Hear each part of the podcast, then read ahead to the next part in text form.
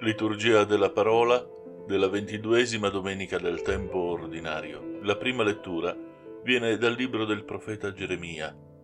Il brano è tratto dalle cosiddette confessioni del profeta, il quale è stato invitato ad annunziare la parola di Dio davanti ai grandi del suo tempo, il re, la corte e lo stesso clero. Eppure aveva manifestato le sue difficoltà.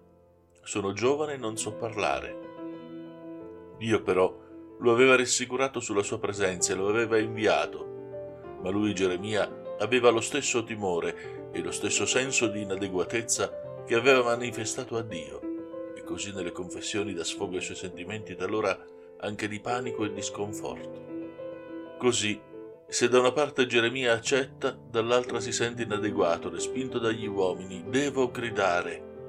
Povero Geremia, vede che gli empiri prosperano vede che i perfidi stanno tranquilli, capitolo 15, e non se ne sa fare una ragione, mentre lui, cui il Signore tante promesse aveva fatto, ti renderò città fortificata, colonna di ferro, mura di bronzo, e oggetto di beffa da parte dei suoi contemporanei.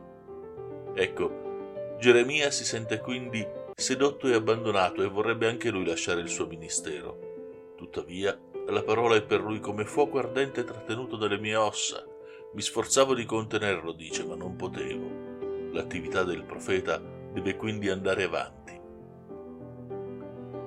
La seconda lettura è tratta dalla lettera di San Paolo Apostolo ai Romani. Il cristiano è liberato dal peccato ed è nuova creatura, tuttavia ancora avverte la forza e la seduzione di passioni e sensi che non può nascondere poiché il suo corpo col battesimo è diventato tempio dello Spirito. Da questo dipende che il culto un tempo legato al Tempio sia ora legato alle persone che modellano la loro vita sulla vita di Cristo. La comunità cristiana, secondo Paolo, crea intorno a sé come un'area di sacralità e di santità, un monito per quelli che vi appartengono e una testimonianza salutare per quelli che ne sono fuori.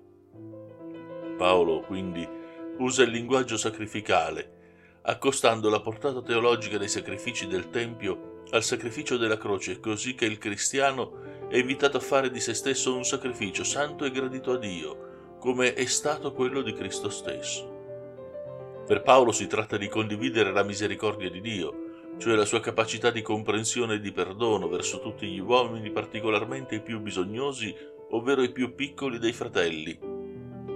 In fondo cosa vuole Dio da noi? se non che l'uomo compia ciò che è giusto e perfetto, e cosa gli è più gradito della misericordia verso i bisognosi.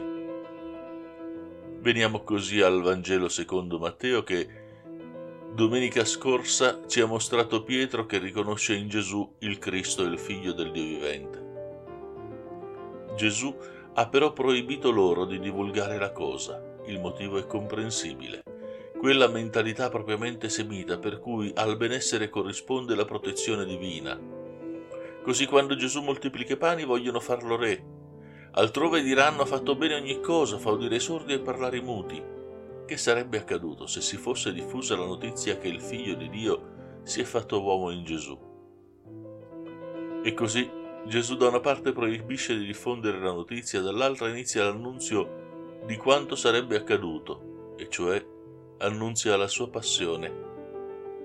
Ora finché Gesù compie prodigi o racconta le parabole del regno, i discepoli sembrano recepire bene e facilmente.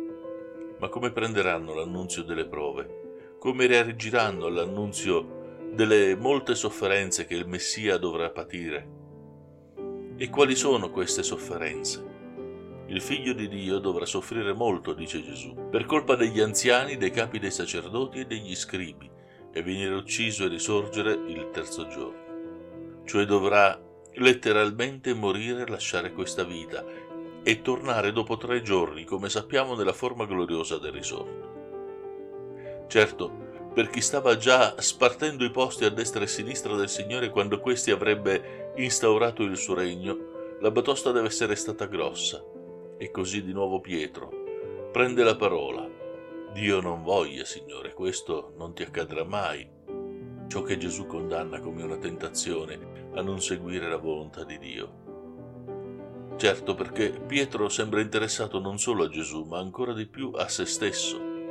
Se è vero ciò che Gesù aveva loro annunziato, e cioè che non c'è discepolo superiore al Maestro e che quindi loro stessi avrebbero patito le stesse pene, non una di meno. D'altra parte, non esiste un'alternativa per il cristiano. Se vuole annunciare Gesù deve farsi suo discepolo a costo di accettare la stessa sorte. Chi osa Gesù? A che serve guadagnare il mondo intero se poi si perde la propria vita? Verrà però il tempo in cui Gesù con i suoi angeli darà a ciascuno secondo quanto ha meritato. A risentirci alla prossima settimana.